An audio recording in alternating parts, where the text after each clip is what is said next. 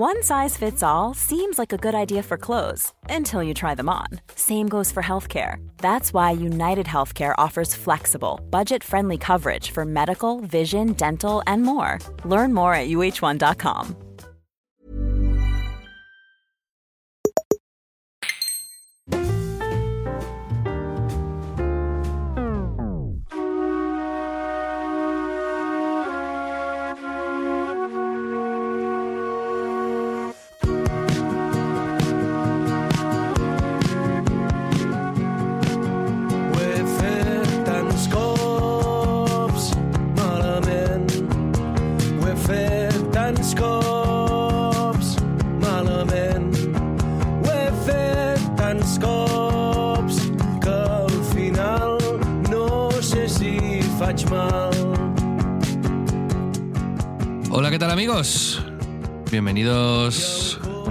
En Crisis, podcast donde Pedro Ample y un servidor, Xavi Robles, dos empresarios creativos, pero sobre todo gente en crisis, hablamos de cómo nos va la vida, cómo vemos el panorama profesional, cómo avanzamos en nuestra lucha diaria hacia la vocación, la pasión y los intereses compartidos. Pedro, hoy hemos empezado de una manera un poco distinta, ahora te contaré por qué, con una canción que llevo escuchando en bucle una semana. ¿Cómo estás? Muy bien, tío. Eh, sorprendido por tu nueva faceta como DJ. Eh, Xavi Guetta. Te voy a llamar a partir de No ahora. has entendido nada, ¿no? De lo que decía la canción. Sí. He entendido absolutamente todo. ¿Qué decía? No, yo no te voy a explicar lo que decía. Cuéntalo, porque cuéntalo. la música es, es el idioma internacional. Entonces, eso, cada uno que lo interprete como quiera. Pero No, no, dilo. no, no tengo ni idea, Xavi. No sé qué decir. ¿En serio? No, porque no estaba prestando atención, honestamente. Pero me ha gustado. Lo, Eh, lo que decía al principio es, lo he hecho tantas veces mal, lo he hecho tantas veces mal, lo he hecho tantas veces mal, que al final no sé si hago daño. Y tiras un boli, ¿no? Como Me, me ha caído un boli, efectivamente. mic Esto drop. es, esto es lo que, lo que dice la canción, que es de un grupo catalán que se llama La Yaya y que es de 2011 esta canción. ¿Y por qué te ha dado por esta canción ahora? O sea, ¿qué te ha inspirado? Cuéntanos. Eh, me ha inspirado uno de los temas de los que vamos a hablar hoy, que es la toma de decisiones. La toma de decisiones. Sí. Hmm. La toma de decisiones, efectivamente. Hablaremos, no, no- no nos...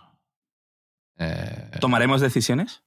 bueno, eh, algunas quizás. Ah. Pero efectivamente, sí. La toma de decisiones es algo que ha sobrevolado este podcast durante...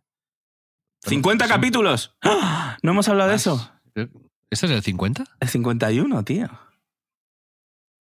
Así que, felicidades, congratulations, happy birthday. ¿Cómo se, que se las bodas de, de- Las bodas de, De ópalo. De ópalo. Oh, del podcasting español? exacto.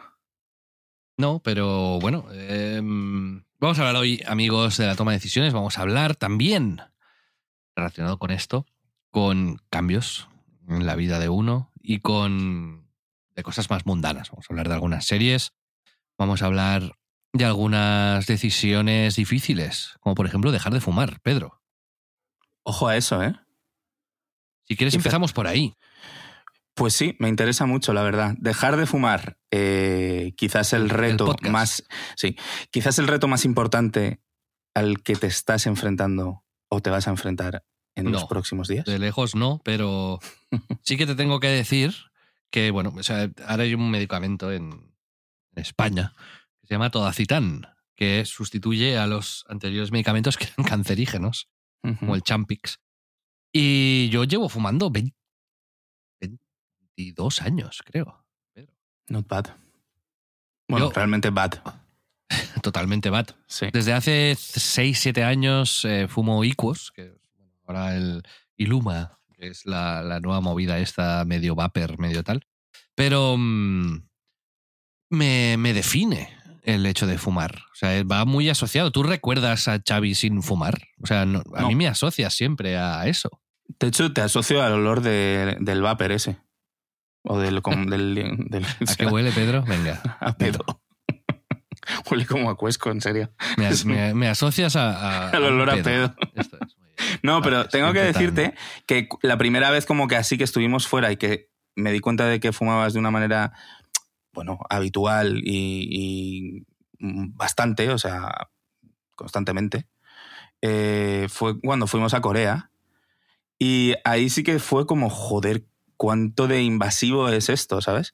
Sí, sí. Porque sí, es, es verdad que es un olor muy característico, muy específico.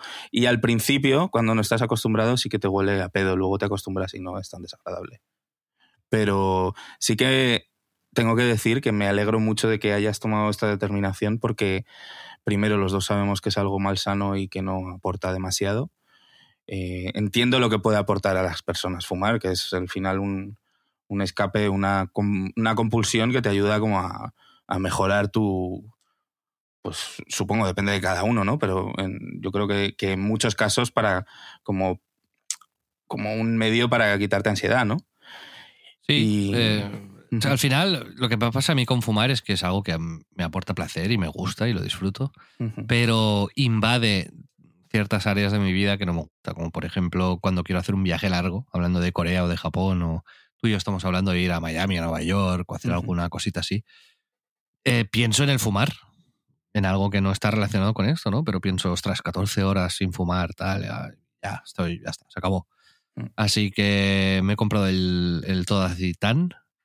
He preguntado en Twitter, la gente me ha compartido experiencias muy positivas. ¿Ah, y a pesar de que la adicción psicológica, pues a lo mejor tarda un año, bueno, toda la vida en irse.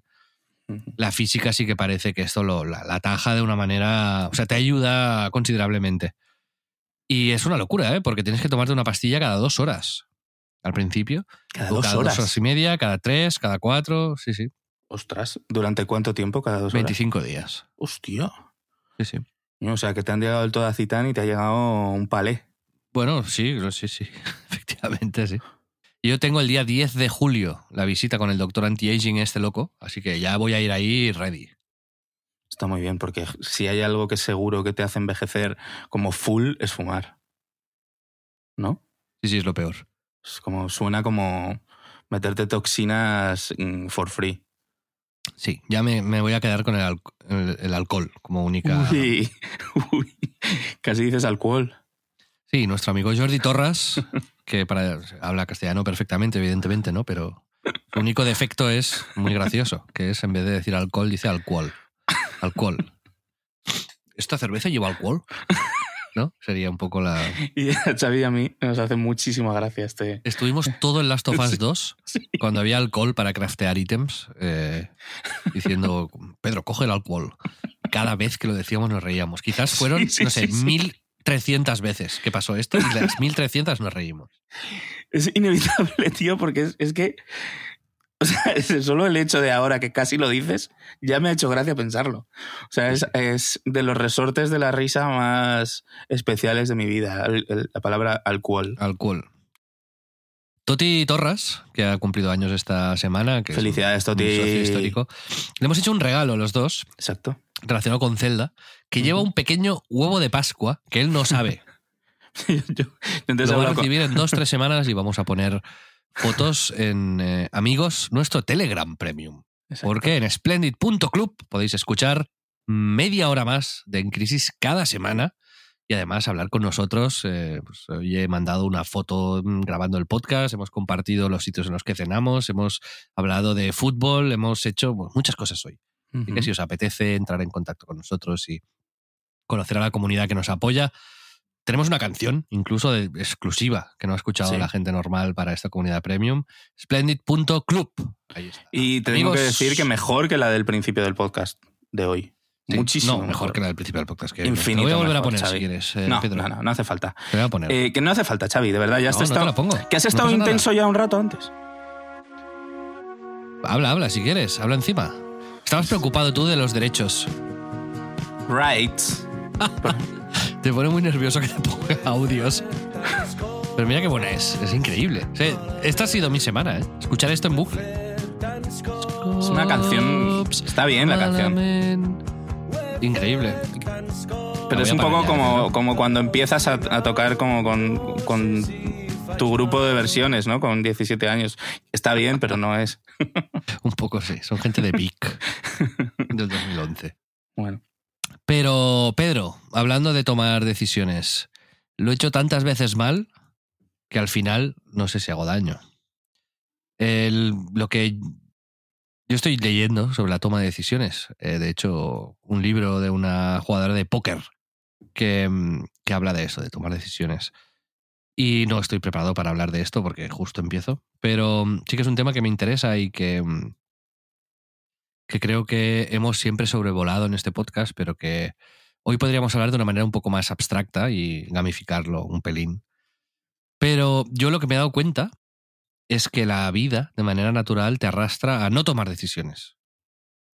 O sea, nuestra Sí. tendencia es acomodarnos en eh, entornos, grupos, mentalidades, rutinas. Lo que toca, ¿no? Sí, Como- que en la comodidad, en la zona de confort, ¿no? Y tomar decisiones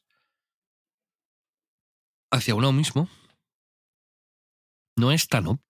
Sea, no, no, No. No, es. De hecho, es todo menos obvio. O sea, yo creo que lo más complicado es casi como em, darte cuenta de manera real de, de que tienes alternativa a, bueno, a muchas cosas, ¿no? Sí, Yo te tengo que decir una cosa, sin embargo, sobre esto, que le he estado, le he estado dando muchas vueltas a este tema desde hace tiempo, que es que odio bastante, o no comulgo, con la gente que tiene un plan, ¿sabes? Es decir, yo lo tenía y yo vivía así. Y ahora, eh, pues me...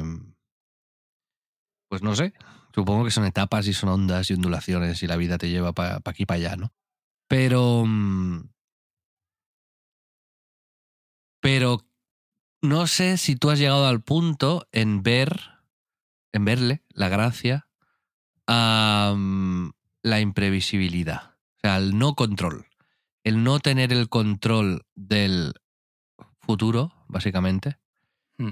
tiene un punto aterrador, extremo, en el que seguramente que nos escuchéis, pues estaremos de acuerdo en esto. Pero también tiene un punto de mm, interesante, ¿no? Y creo que esto es lo que ni bien, ni para bien ni para mal, ¿no?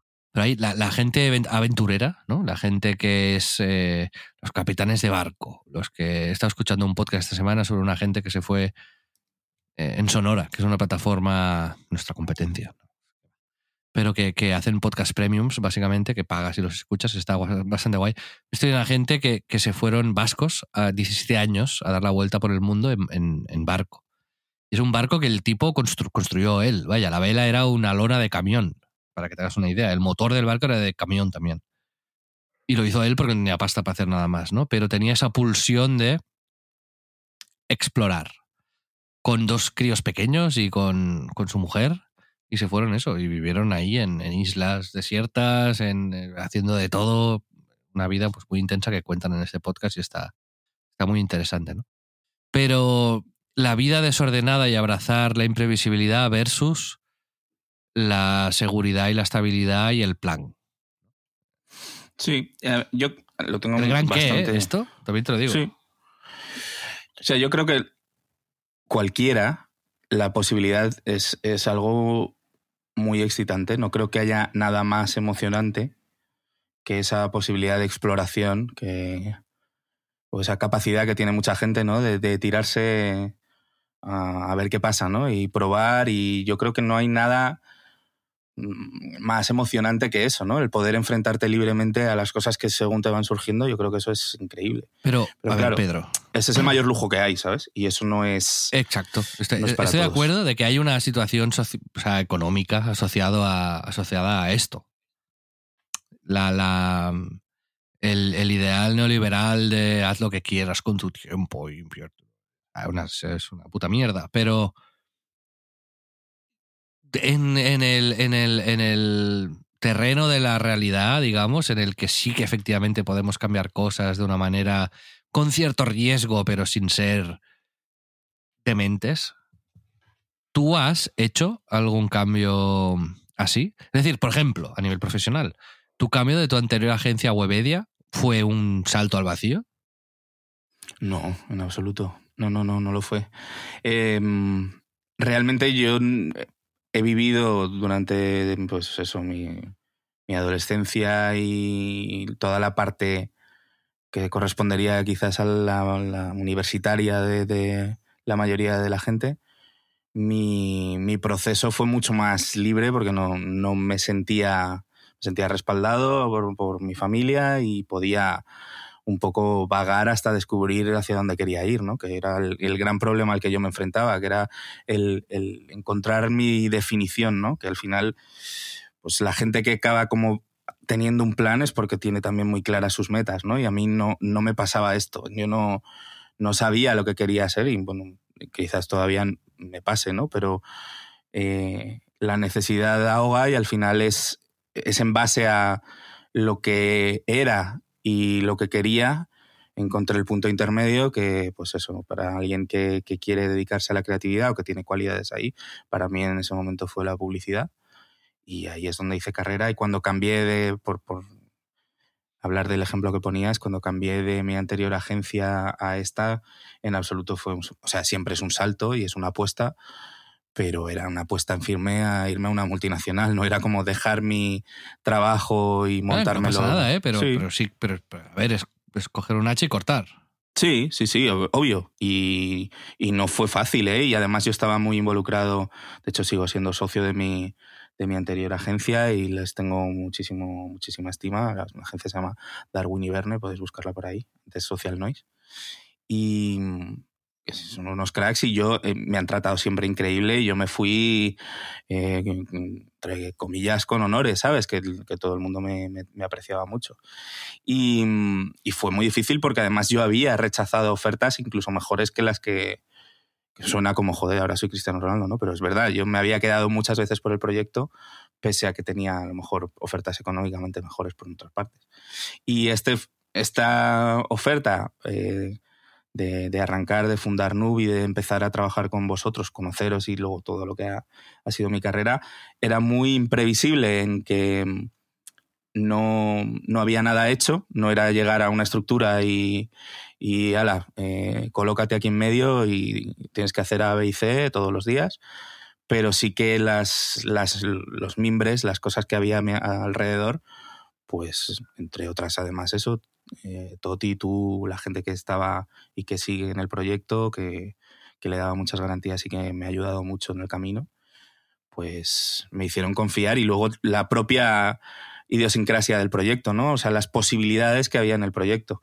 Sí que en ese sentido era como una apuesta, ¿no? Era un mirar hacia, hacia adelante y, tirar a ver qué pasa, pero no, nunca lo sentí como, hostia, me estoy tirando al vacío. Sin embargo, sí tuve momentos durante el recorrido donde dije, Uf, igual me he equivocado, ¿sabes? Eso tengo que confesarlo. Sí, sí, sí. sí. Yo es que eh, a nivel profesional, eh, o sea, las transiciones han sido largas y cómodas. Sí. O sea, largas no he... y cómodas. Sí, no, no he tenido que renunciar a una empresa para ir a otra, ¿sabes? Sino ya, que he podido compaginar o, o, mantenerte ligado de una manera cómoda sí, o adecuada. Aunque luego haya un desapego gradual y evidentemente pasas de un sitio a otro, ¿no? Pero, pero he podido gestionar esta transición de una manera muy, muy, muy agradable, digamos, ¿no?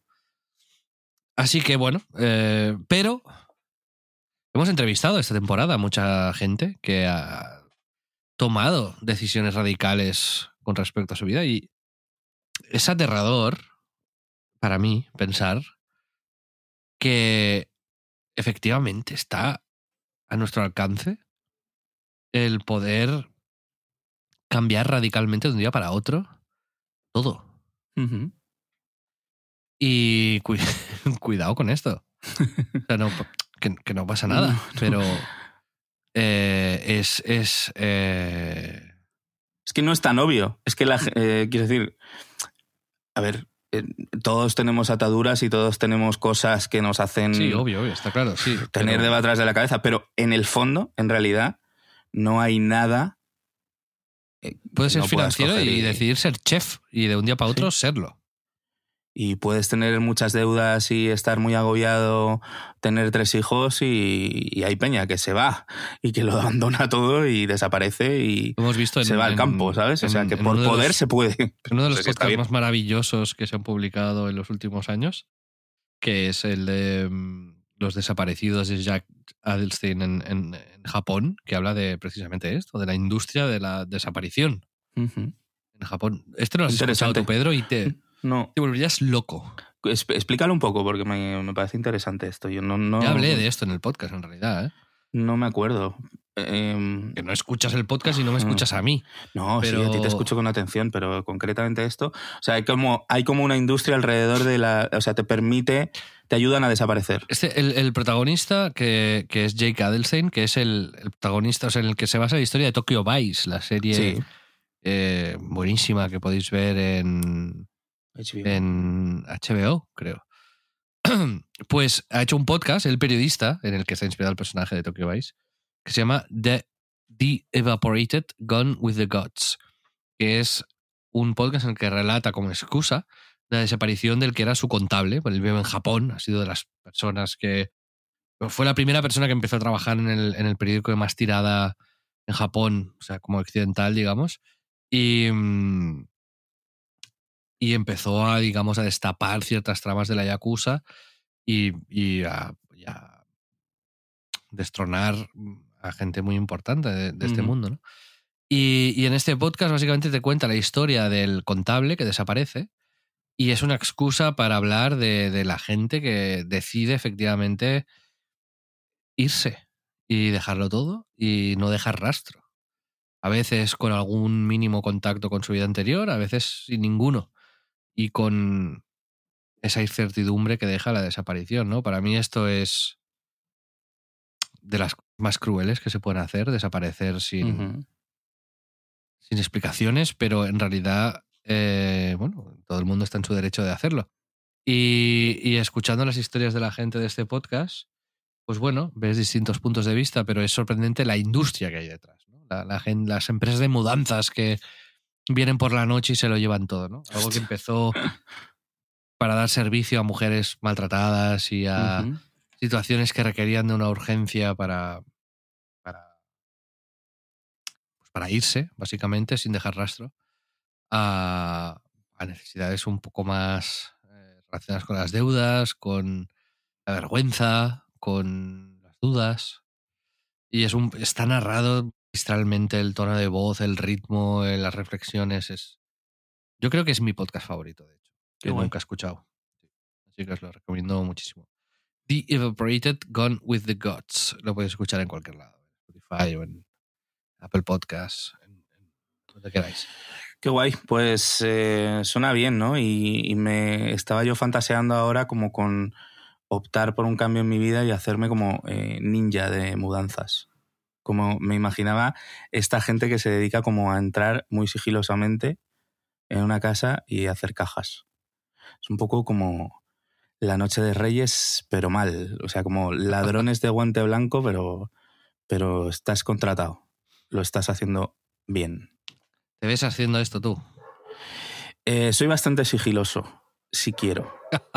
A mí no me da esa sensación, ¿eh? Me da la sensación de que eres el típico que entres en la casa queriendo ir en silencio y, y tumbarías el, el- Exacto, el soy, más bien así. Soy más bien tirando a torpe, pero yo quiero creerme que soy sigiloso, entonces eso es parte de mi encanto. Bueno, pues Pedro, relacionado con esto, con todo esto que, mm, que, que estamos hablando, te quería hablar de una serie Ajá. que se llama Drops of God. Que está en. Apple TV. Mucho gods ahí por aquí hoy. ¿Qué es, ¿De qué va? Cuéntame. Es una serie sobre el vino. ¿Qué dices? Sí. De... ¿A ti te interesa el mundo del vino, Pedro? Pff, Honestamente no creo mucho en el vino. Quiere decir que no mucho en el vino. Sí, es, una- O sea, no se puede no creer en el vino. sí, es una- es como una frase que, que le digo a mi padre que le pone muy nervioso. Es un tengo que confesarlo. No, es como que no, nunca he entrado demasiado, me gusta el vino, y, pero no, quiero decir, distingo, entiendo un poco lo que está bien o no, eh, sé decir si esto está más afrutado o menos, pero nunca, creo que jamás en mi vida llegaré a ser como un alguien muy, muy experto en el tema, no, no tengo suficiente interés. Pero aún así lo valoro y no, no miro mal a la gente que le gusta, a no ser que lleve cuello alto.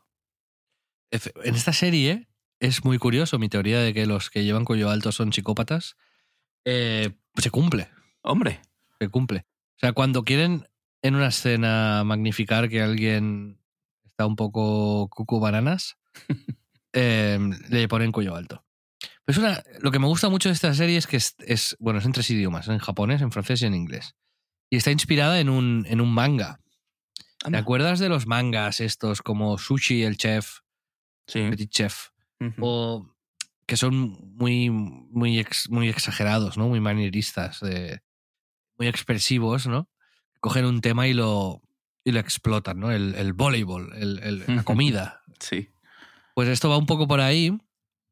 Eh, Kami no Shizuku, que se llama así el manga, y que mm, en realidad va sobre el mundo del vino, básicamente. Y la premisa es, ahora entenderéis por qué os cuento. La premisa es que hay una chica francesa que su padre se, muere y era un enólogo de prestigio mundial que tenía una guía de vinos que ganaba muchísimo dinero. Y mm, cuando toca ir a, mm, la, herencia, básicamente el- el padre había dejado un concurso entre la hija y un chico japonés que era su mejor estudiante. Entonces les hacen una serie de pruebas en las que... Esos son actores reales, ¿eh? no, no, no es un manga, está inspirado en un manga, pero actores reales. Pues una cata ciegas o les ponen un cuadro con una serie de, elementos, ¿no? Pues eh, melocotones, jazmín, qué, y tienen que, ver, que, que adivinar qué- de qué vino está hablando el cuadro. Y mm, es un curso de enología camuflado en una serie y joder, aprendes de vinos un mogollón y tiene la capacidad de entusiasmarte eh, sobre este mundo de una manera que, que hace tiempo que yo no veía esa ejecución, ¿no? Tan, también ese, ese, ese equilibrio entre el, el hablarte de un universo que no conoces y entusiasmarte con eso mientras te enseñan. Y, y está muy bien. Está en, está en marcha la serie, vaya. O sea, todavía no se ha acabado y yo voy al día. Y te la recomiendo muchísimo. Y, y, joder, en cada episodio van lanzando conceptos.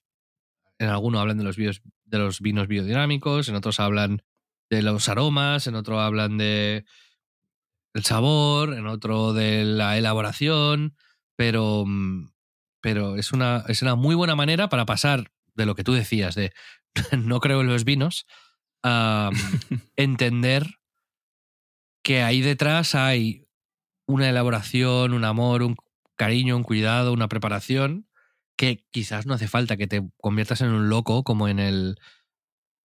¿Cómo se llamaba la serie esta de HBO de How to with John Wilson, creo, ¿no?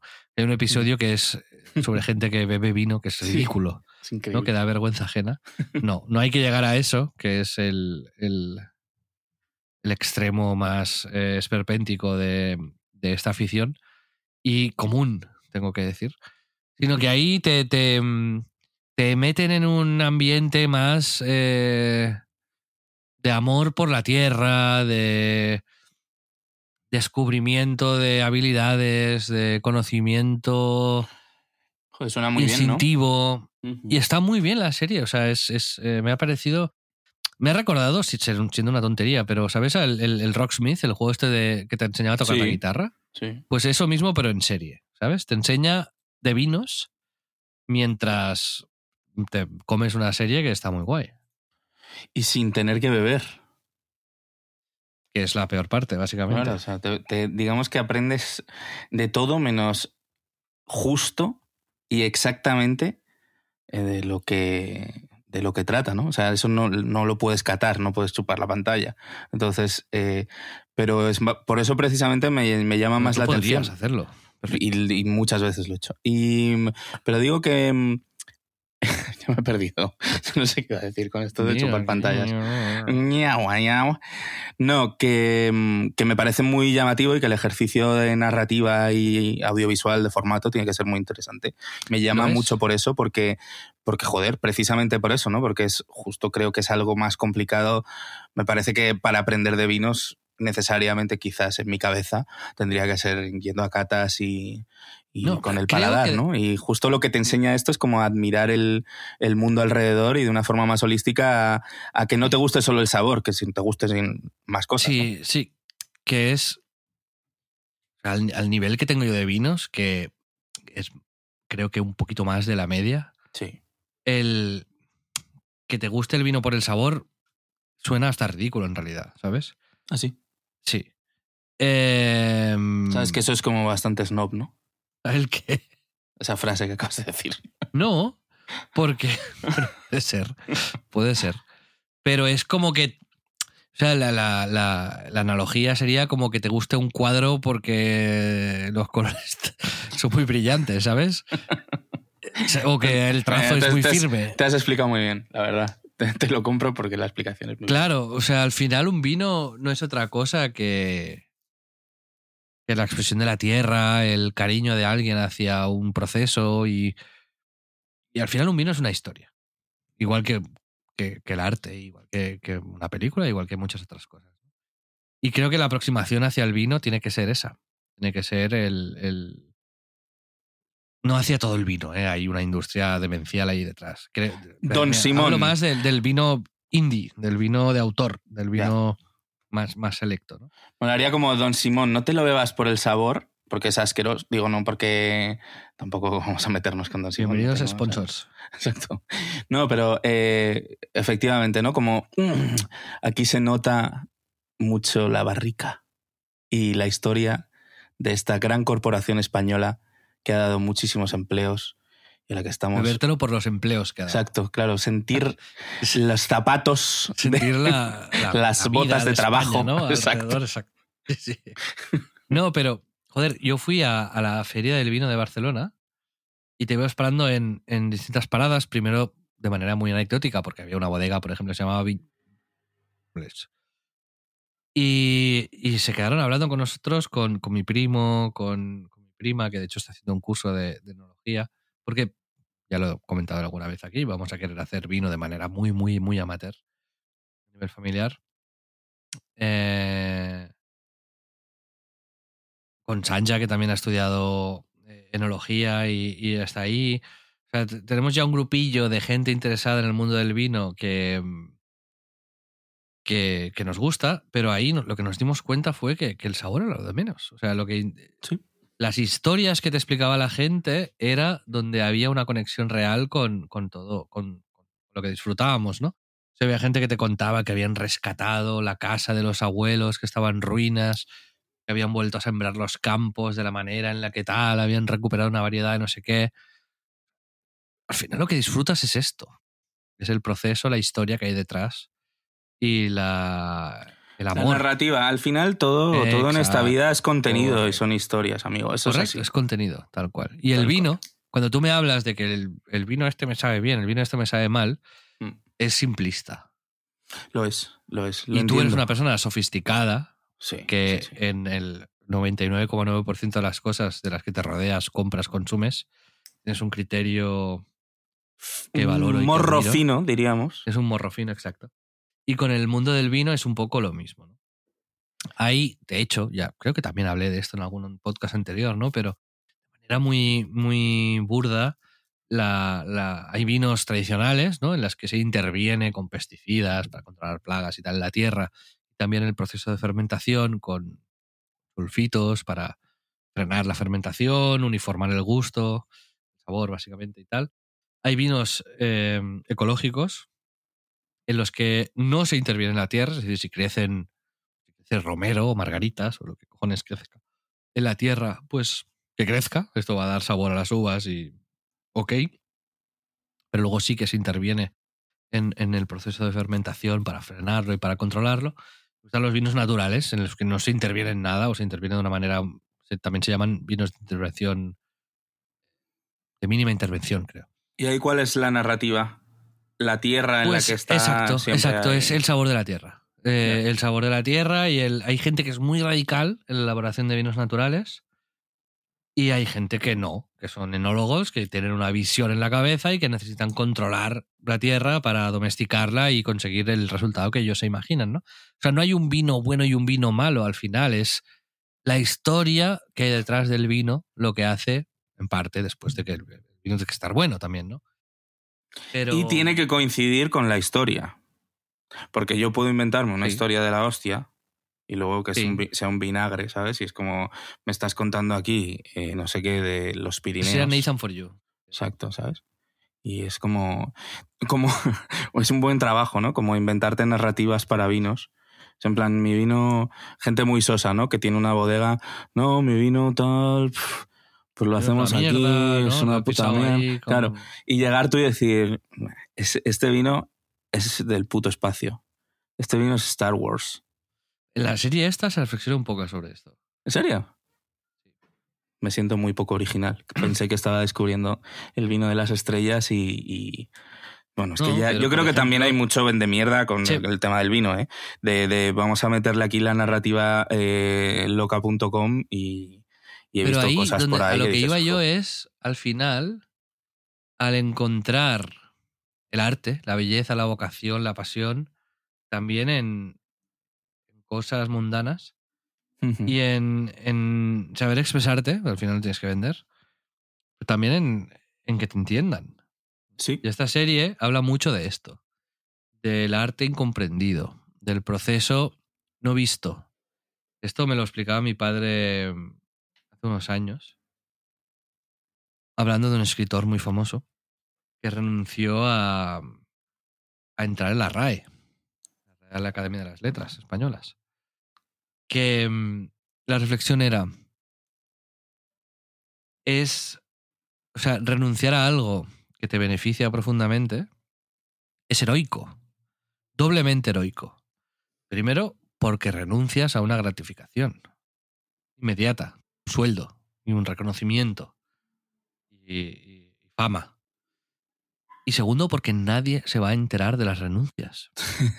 Las renuncias, que es lo heroico, no se reconocen porque está implícito en la propia renuncia en no hacerlo público. En cambio, en la aceptación está implícito en la publicidad, ¿no? el, el reconocimiento. Y, y en general, la renuncia es, es mucho más heroica que la aceptación, ¿no? Sí. Entonces, Menos que, espectacular, ejemplo- ¿no? Con el estar, estar contenido que estar. Exacto, explotar. imagínate este escritor, ¿no? Que renunció a entrar en la RAE, la, en la Real Academia de las Letras Españolas, que le garantizaba un sueldo que le permitía llevar una vida maravillosa, que le daba prestigio, que le daba la posibilidad de viajar, y que renuncia porque cree que otros tienen que ir antes que él. Generosidad es el- su objetivo. Bueno, o, o humildad, o- Humildad, o, sí. o llámale como quieras, o quizás perspectiva, o honor, no, no sé, o ser subnormal. Pero eh, depende de cómo lo mires. Pero al final, si este no acepta, se lo van a ofrecer a otro. Y este otro va a aceptar.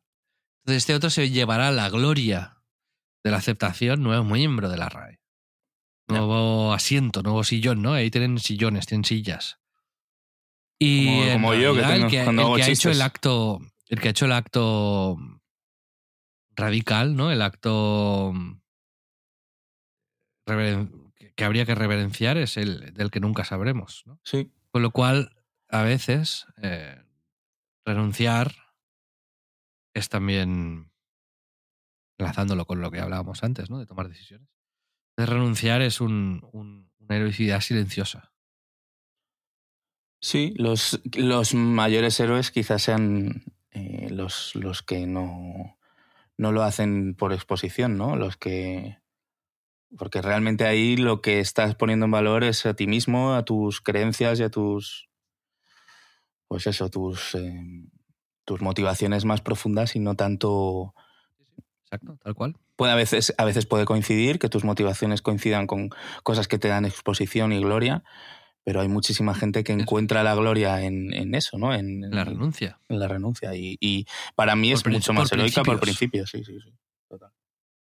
Porque luego regodearse en la renuncia, ¿no? Sacar pecho del yo no he hecho esto. Sí, hace que sea un poco... Claro, no, no es. no- va en contra un poco de la- del, del propio espíritu de la renuncia. Sí, el otro día salía el, el hombre este de Google que estaba como... eh, era uno de los directores de todo el desarrollo de inteligencia artificial dentro de Google. Y claro, el tío había renunciado a su puesto y lo hacía como para advertir de los riesgos de la tecnología a la gente habiéndolo visto de primera mano y decía, no quiero perjudicar a mi ex empresa porque eh, lo quiero hacer desde fuera, quiero advertir de esto desde... Era un, era un, es un stunt publicitario en realidad también, ¿eh? La Exacto. esta, pero sí. Absolutamente. Entonces es eh, de ahí, ahí es justo a donde iba. Es eh, hay veces que tú Pero tienes él- que renunciar Él, con ha un hecho objetivo. bandera de la renuncia para Exacto. llamar la atención de algo. Pero en general es lo opuesto. La Exacto. renuncia se oculta. Así es. Así es. Porque hay, hay, hay, hay humildad relacionada con la, la renuncia, muchas veces. Sí. De acuerdo, es interesante. Y, y quizás justo es eso, ¿no? El- en la toma de decisiones de la que hablábamos, cuando tienes que. Eso, identificas tu meta específica y has medido las cosas y ves que además llega la oportunidad, que eso también es importante, ¿no? Que, que determinar con, con certeza que, que es el momento oportuno para tomar esa decisión. Eh, yo creo No, que ahí que termino que, que yo creo que ahí es el punto en el que hay que saber eh, echarte a un lado y, y saber hacerlo también con, con dignidad y, y- y yo creo que cuando todos, todos podemos salir de nuestra empresa de una manera muy notoria y, y gritando a los cuatro vientos lo mucho que, que no nos motiva nuestro trabajo, que nos, eh, nos están haciendo de menos, o etcétera, etcétera, pero eh, mm, hacer eso es quizás de las cosas más, más feas, ¿no? Sí, no sé. Mi, conclusión en esto es algo en lo que he reflexionado y, y también porque he pasado por movidas personales muy duras y me siento identificado con, con eso, ¿no? Que la- creo que las, la mayoría de heroicidades se hacen en silencio. Que lo heroico vive en la sombra y que es mérito también del nuestro o de quien sea que lo esté mirando el identificar lo más atractivo para mí es eh, quizás el darse cuenta de que de esta renuncia no reclamada y de la que no se hace bandera, pero que, que ahí está. Y es de lo que más orgulloso he estado en, en- de cosas que he hecho en mi vida en las que no voy a entrar, pero que, mm, que es quizás lo que más me define a nivel personal e íntimo y también lo que más admiro es raro. Es raro porque eso porque está oculto. Pero es raro llegar a esas eh, profundidades para entender que esto sucede, pero cuando conectas con alguien que de repente pues ves o entiendes o conoces que ha hecho algo así, que ha renunciado, que ha sacrificado, que ha antepuesto determinadas cosas por principios eh, cambiado, hay, hay mil variedades. ¿no? Y es, es, es eh, estoy pensando en alguna frase, que alguna expresión popular que pueda resumir un poco esta sensación, pero no, no la encuentro. Pero, mm, pero eso se contrapone, si, si quiero explicitarlo un poco, ¿no? Con, con, con los mongolos neoliberales, básicamente, que, es, que vendría a ser lo opuesto a esto. ¿no? That escalated quickly. Sí, bastante, bastante, ¿no? Pero, pero me, me- eh, la reflexión ha venido un poco de ahí, ¿no? De ver en Twitter a gente. he o sea, hay gente que solo pone en Twitter que está en Dubái en un supercoche, básicamente. todas las semanas. Y que eso es su vida. Sí, que Eso son, es, al- son alfas, ¿no? Lo que más ser alfas todo el rato. asco me da Sí, sí. En el universo. Eso no es. no, no, no sé cómo explicarlo, pero es lo opuesto a la heroicidad. Sí, está justo en, Eh, el, en el lado. En la mayoría de ocasiones, ¿eh? O- cuidado. Es un lado, es un lado equivocado, nada más. Tengo, una, tengo un amigo que es cocinero en Dubai y que posiblemente conduzca un buen coche y que use Instagram. No, no, no lo miro a menudo, pero lo hará de manera muy natural, ¿no? Pero me- ya me entiendes. Los que definen, los que definen su personalidad en base a eso. y a- glorifican eso, ¿no? Exacto. Glorifican lo opuesto a lo Mm. que hay que, logr- que glorificar, ¿no? Es, es una perversión del, del carisma. Sí, hay, hay pocas cosas, hablando tú como estabas hablando de, de cómo se encuentran en los pequeños detalles y en, en cosas más ocultas, donde está la grandeza, ¿no? El, el- cuando conoces a alguien, al, al conocer de verdad a alguien en muchas situaciones, cómo reacciona con distintas, distintas circunstancias, encuentras ejemplos grandes de esa generosidad en eso, en, en cómo te escucha, en cómo comparte, en cómo agradece, en cómo colabora contigo, con los demás. ¿Cuál era la frase de Omar? Es, es generosidad, no, no, perdón. Amabilidad infinita. Amabilidad infinita. Así es, y es em, Que yo es lo creo que opuesto es- a un Lamborghini en Dubai. absolutamente. Esa, esa gente podrá tener pequeños detalles, pero lo quedan aplastados por su esa, esa especie de codicia de codicia de imagen, ¿no? Que no, que además es una es una, un una codicia sí, eh, de vacío, ¿no? Un horror vacuis eh, demencial.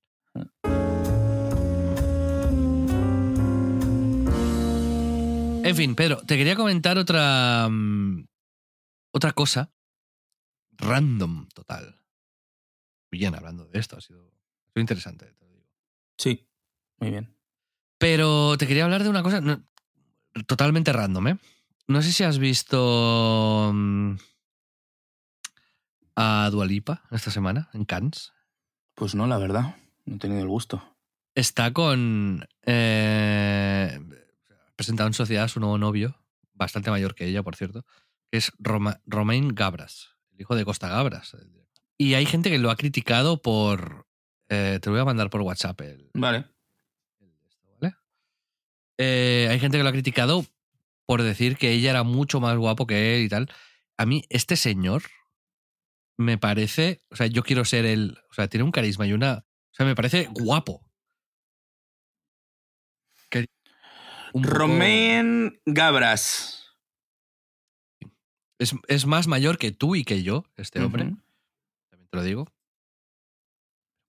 Tiene un carisma y un estilazo y un de esto.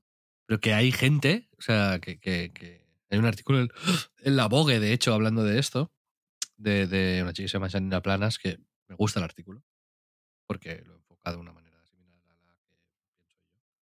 Pero, mm, no sé. eh, Pero le, eh, entonces el punto es que la gente se ha puesto como a criticar a muerte. al Que- tipo porque lo ven feo. Ah, en serio, solo por su físico. Es Sí. como no estás a la altura de tal belleza, ¿no? Que deje Y- de hacer, que las mujeres dejen de hacer obras de caridad. decía. Joder, tío. Por favor, que no dejen. Pero, Queremos tener esperanza todavía algunos. Como no sé. coño, eh, yo al final he estado hablando con, en Twitter con, con Yanira, básicamente. Y mm, mi conclusión ha sido que la gente también de nuestra edad, o por lo menos yo, lo que encuentro atractivo y es un poco también lo que yo busco, es que mm, lo que yo encuentro guapo, interesante ahora mismo es una- un mix entre mm, personalidad, estilo y confianza. Esto vendría a ser mi, mi, mi- mi definición del carisma Mm. Versus la belleza, básicamente. ¿no? El interés. El sex appeal, podríamos decir. O sea, pondrías por delante todas esas cosas. A la ¿Alguien- hora de ¿Has visto las fotos de Adrien Brody con Keith, por ejemplo? Sí, Brutal. sí, sí. Y Adrien Brody es alguien que tiene una belleza muy particular. Sí, digamos que no sería como canónicamente hermoso. Personalidad más estilo más confianza. Win. Sin duda. Sin duda, sí, sí. Sí. También es verdad que es como que a nivel, digo, de imagen, me sorprende mucho esto que me cuentas de lo del el novio de Dualipa, porque sí es verdad que como con, con, los hombres sí que hay como más permisividad con no ser canónicamente guapos, pero tener estilo, tener personalidad a la hora de, de glorificar la imagen de alguien, ¿no? Porque hay, hay, muchos actores, es el caso de Adrien Brody, quizás no es el más reconocible de todo esto, ¿no? Pero, pero hay gente que, que no es guapa al estilo más, más no sé. Zac Efron. Eh, Zac Efron, sí, exacto. Y sin embargo sí que tiene grandes eh, portadas de, de, revistas de moda y, y, sí que se consideran atractivos, ¿no? Y, y, creo que no pasa tanto con las mujeres, cosa que es eh, notablemente machista en realidad, porque no... no sí. Creo que hay muy pocos ejemplos de mujeres que digas, ostras, qué personalidad, que todas estas cosas que tú has calificado. Soy yo. O sea, las, creo que estoy de acuerdo contigo de que hay menos, de que hay cierto machismo ahí. Pero hay mujeres que, por ejemplo, no son canónicamente perfectas. Kate Blanchett, por ejemplo, ¿no? Sí.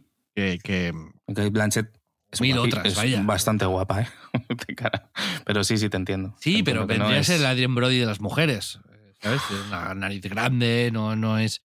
No, no sé cómo decírtelo, pero es sexy, tiene sexapil, tiene confianza, tiene personalidad, tiene tal. Es alguien carismática. O sea, es una persona carismática, ¿no? Que, que te quieres acercar a ella. Yo no te sabría dar tres ejemplos. ¿De mujeres? Exacto. Que diga, dar mil.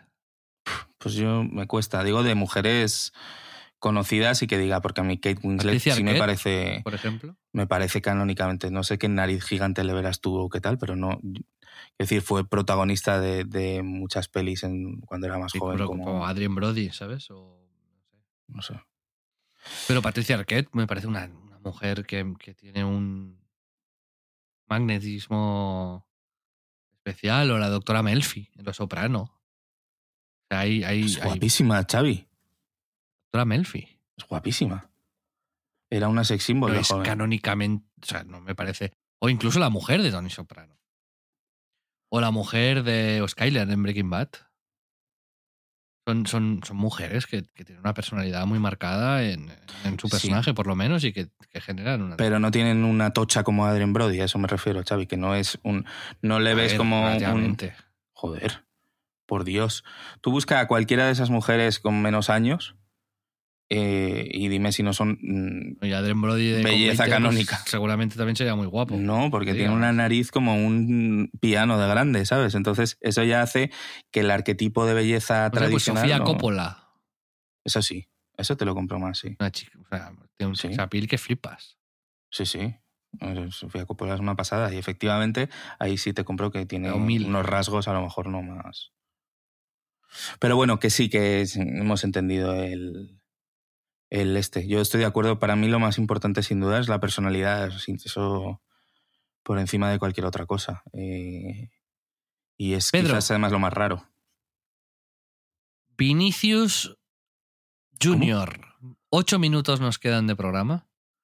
Quería hablar contigo de, de, de lo que ha pasado en Valencia. Del... ¿Crees que España es un país racista? Sí, Ok, estamos de acuerdo yo también. claramente. Y de hecho me da bastante vergüenza que han salido todos los entrenadores de primera división, muchísima gente unificada en el discurso de España. No es un país racista para nada. En, en todo el mundo, ¿eh? Xavi, Ancelotti, todos los entrenadores, vamos. Y no estoy en absoluto de acuerdo. O sea, sí es verdad que hay niveles de racismo y el racismo a lo mejor que, que se vive en otros países, que de gente por la calle y apartada, o el que veíamos hace 40 años, pues obviamente ese no. Trump, Trump es un, o Bolsonaro son racistas son de racistas manual. de manual y, y de manera De muy manual, notoria. Sí, de sí, vamos sí. a construir una muralla con este país de degenerados que solo vienen que criminales y violadores. Eh, Exacto, y a quitarnos nuestros trabajos. Bolsonaro dijo que, que, educó bien a su hija y que nunca se casaría con un, con un negro. Es alucinante, en serio. Es que decir eso en el año 2022-23, eh, incluso te diría 2000, 2000. ¿Cómo puedes decir eso en el año 2000? A mí me, me sorprendió muchísimo, la, hablando un poco de todo el tema del racismo más generalista, luego si quieres volvemos al caso de España, pero me sorprendió mucho la escalada, eh, temas racistas que hubo con el, el Black Lives Matter y todo eso, ¿sabes? Eh, que era como, joder, me daba la sensación en mis visitas a Estados Unidos como que era un, una cosa más superada, también por, pues, también por los ambientes en los que te mueves y, y no conoces el, Sí, el- son- la sí. profundidad de la movida. es Pero, muy importante el tema de los ambientes. exacto. ¿Tú- ¿Te acuerdas que te pasé un vídeo de, de- en el- uno de los pueblos donde se fundó el Ku Klux Klan? Que había un, no sé, un chico, una chica que se ponía con un, corte, un cartel que ponía Black Lives Matter o algo así y todo el mundo que pasaba le soltaba Ah, sí, una tío, me movida acuerdo de ese extrema. Me acuerdo de ese vídeo, impresionante. sí, sí, sí. Durísimo, pero era algo pero medieval. Sí, sí, sí. No, que no se puede decir además, no, no se puede decir, no está a pie de la calle el racismo. O sea, literalmente te están insultando y amenazando de muerte porque llevas Y- un cartel y al, diciendo al final del vídeo tenía una, una parte bonita que es que venía, no me acuerdo, una chica, un chico, le daba un papel al que estaba con el cartel y le, y le decía algo así como sigue haciendo lo que estás haciendo, estamos Ujú. contigo, lo que sea, ¿no? Pero Sí. lo hacían de manera clandestina, Sí, tío, con miedo. mientras que los racistas vociferaban en la calle mientras pasaban con el coche. ¿no? Es que es... Y es, es, es un, un. a mí me parece de las. vergonzoso lo que han pasado por el grupo de Telegram Premium, ¿no? El artículo de Voz Populi de una mujer que se llama Irene González, que es. Yo es de lo más surrealista que nunca. O sea, me cuesta mm, cablear mi cerebro para tan siquiera Imaginar la motivación. irónica, sí, sí, sí. pero para entender de manera irónica lo que esta mujer expone con seriedad. Pero poco, básicamente dice que el explica. racismo nunca ha sido la causa de esto, sino el cauce de un odio más profundo que el de la raza en España, que es el antimadridismo. Esto es que esto es posracismo. Ya no es. Es, Es, es- lo, más, es- lo más retorcido que jamás he visto en mi vida. O sea, es el antimadridismo, de alguna manera, el que motiva el racismo. Y el que lo justifica, ¿no? De alguna forma. Bueno, es como. El racismo, digamos, es la, es la superficie de lo importante realmente, que es que eres antimadridista, ¿no? Es como. Te puedo insultar por tu raza, pero en realidad lo que no me gusta eh, Bruce Springsteen, ¿sabes? Es, eh, es de enfermo mental pensar Bueno, así. Tal y como está escrito, es verdad que es una locura, pero es verdad que mucha gente lo que dice, eh, y la gente que además defiende que Vinicius lo que estaba haciendo es, es provocar y que el- los insultos racistas son una manera de la masa de, de hacer lo más dañino posible y lo más doloroso, que realmente no son racistas, sino que en realidad lo que están haciendo es intentar dañar a la persona más allá de su sexo. Yo he oído esos eso- eso- razonamientos. eso- eso- ese, ese demenciales. razonamiento es, Sí, sí, ese sí. razonamiento es de enfermo. Sí, sí, sí. Pues lo he oído eh, mucha, de mucha gente y lo he leído. Pero, pero no, no es, no, no tiene cabida en la, en la lógica. O sea, eh, es demencial. Es decir, Es, es verdad que la masa, tú la no masa yo entiendo. un insulto racista si Si no, eres eres, un racista. racista. Sí, sí. O sea, eso si lo claro. haces, automáticamente eres racista. Y Sí, tienes sí, un sí. problema. Sí, sí, Un problema porque eres un racista. En el momento en el que tú te encuentras a ti mismo haciendo cierto tipo de cosas que te, que te definen como algo y a ti no te da vergüenza hacerlo, joder, es que te sientes orgulloso de alguna forma de hacerlo, ¿no? O eso, o consigues mm, separar tu cabeza de tal forma que dices, oye, voy a, voy Sí, a ser, sí. es un actor demencial, ¿no? De- Pero de- si de- el racismo, eh, digamos, es un peaje a, a pasar por tu antimadridismo, entonces es que ya no es que seas racista, es que eres post-racista. Es, Sí, ya, sí. es, ya es otro nivel. Nah, es Es, otro es- nivel es un racismo con florituras, ¿sabes? Es, es- ya es, es orfebrería. Esto, estamos en un nivel... Eres un racista rococó. Sí, ¿sabes? es como, bueno, eh, no, no sé, es, es- Este argumentario, Sí, sí, sí. me, de verdad, que me parece que ni de reality show.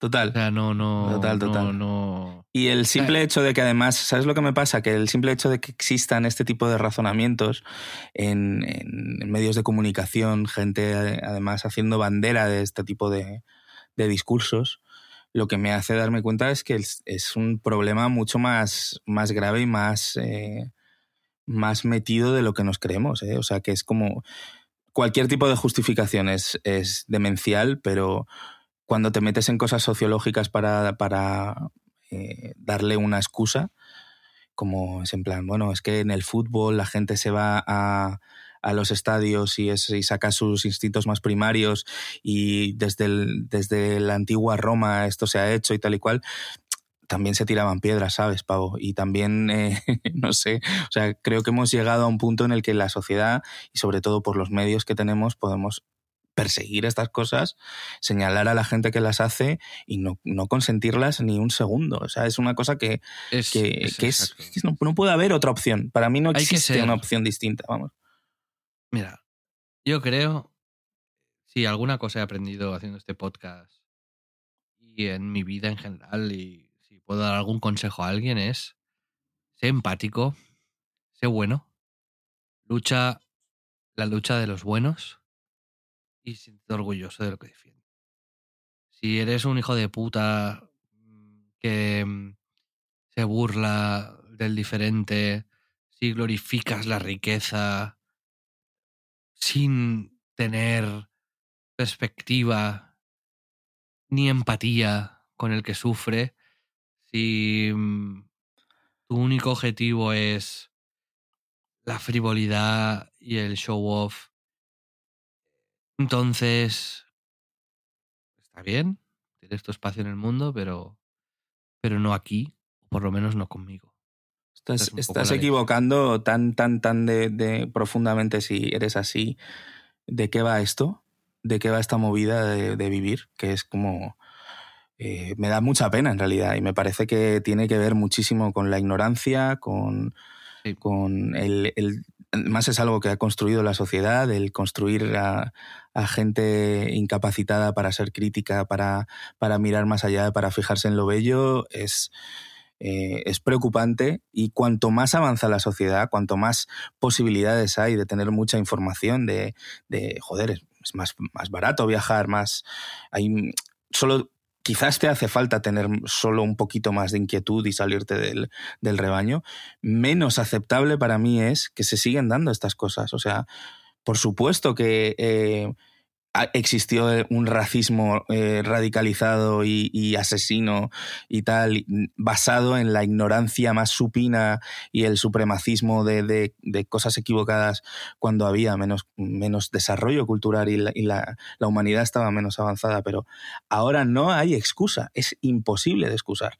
No, mm, me da igual lo que me digas, o sea, no, de dónde vengas, cuáles sean tus problemas, no puedes hacerlo es imposible y te tienes y si no y si lo haces pues deberías ser señalado y deberías entrar en la cárcel y esa es mi opinión y Pedro. pues, radicalizándome yo no quizás en- Muy de acuerdo contigo. ¿Te, te me permites que despida el podcast con un empoderamiento positivo? sí claro Di- Xavi DJ vuelve. venga Estoy bastante obsesionado con esta canción. ¿Sabes cuál es? Es otra ¿Es otra? ¿No sabes nos- cuál es esta? nos van a chapar el podcast ya por dos Da igual. Me da igual Las renuncias. Lo que hablábamos antes de las renuncias. Que el podcast muera por, por principios. ¿Sabes qué canción es esta o no? no quién es Miley Cyrus Correcto. ah sí sí sé cuál es sí sí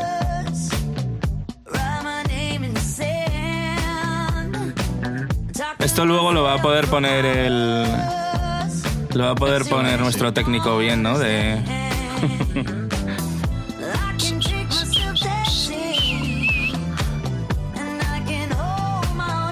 Esta mujer me parece de manera muy irracional, no sé por qué, pero el carisma hecho persona en... Es increíble esta canción. Muy bien ya no la pongas entera Xavi porfa ¿Tienes miedo de que nos cierren el podcast? nos van a chapar tío Amigos, nos vemos los que paguéis el premio. En... Ahora, en un plus, en un añadido especial que hacemos cada semana. Para los demás, nos vemos la semana que viene. Tenemos una entrevista que a mí me hace una ilusión. Tengo una intuición de que va a ser maravillosa y de que a ti, Pedro, te va a encantar. Y cuando vengas a Barcelona, vas a Todavía disfrutar más. como un loco. Así que Hype. ahí lo dejo. Ahí lo dejo. Deja- dejamos el hype y nos vamos al premium, amigos. Muchísimas gracias por escucharnos. Amigos, Pese al DJ tan terrible que tenemos hoy con nosotros, que, que, que va a poner las mismas canciones en bucle un millón de veces, como Así en las yo. bodas malas. estoy intentando que la gente viva un poco mi experiencia.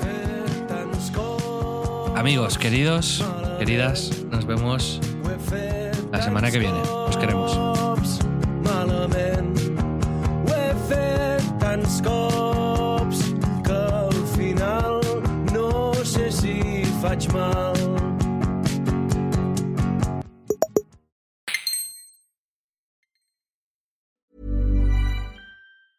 There's never been a faster or easier way to start your weight loss journey than with PlushCare.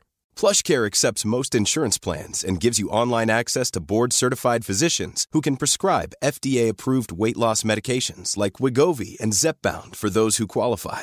Take charge of your health and speak with a board-certified physician about a weight loss plan that's right for you. Get started today at plushcare.com slash weight loss. That's plushcare.com slash weight loss. plushcare.com slash weight loss.